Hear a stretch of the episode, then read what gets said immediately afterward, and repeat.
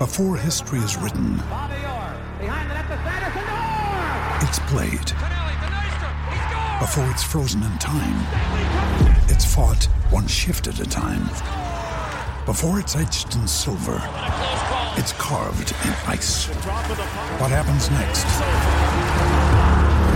will last forever. The Stanley Cup Final on ABC and ESPN Plus begins Saturday. shift feeling? Um, yeah, it's good to get uh, back out there. Um, got my legs under me uh, after the first couple, but um, unfortunately, just not the start that we wanted. Second half of the game, we thought we played a lot better. Started to keep, honestly, we just kept things simple for the second half of the game, and it started to work out for us. So, I mean, uh, we got to look at that, and um, I mean, it's not tough to figure out. We just got to do it.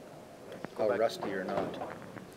Uh, I mean, it didn't feel like I was off for that long. Um, I was skating with the team for the past couple weeks, and so you kind of get the feeling, uh, feel back there. But um, had a couple hits uh, early in the game too, which kind of got my body used to it again, which is probably a good thing, and because that's something that no matter how hard you tell guys to hit you in practice, they're they're taking some off for sure. So. Uh, it's good to get out there and uh, feel the contact again and uh, get into the groove of it.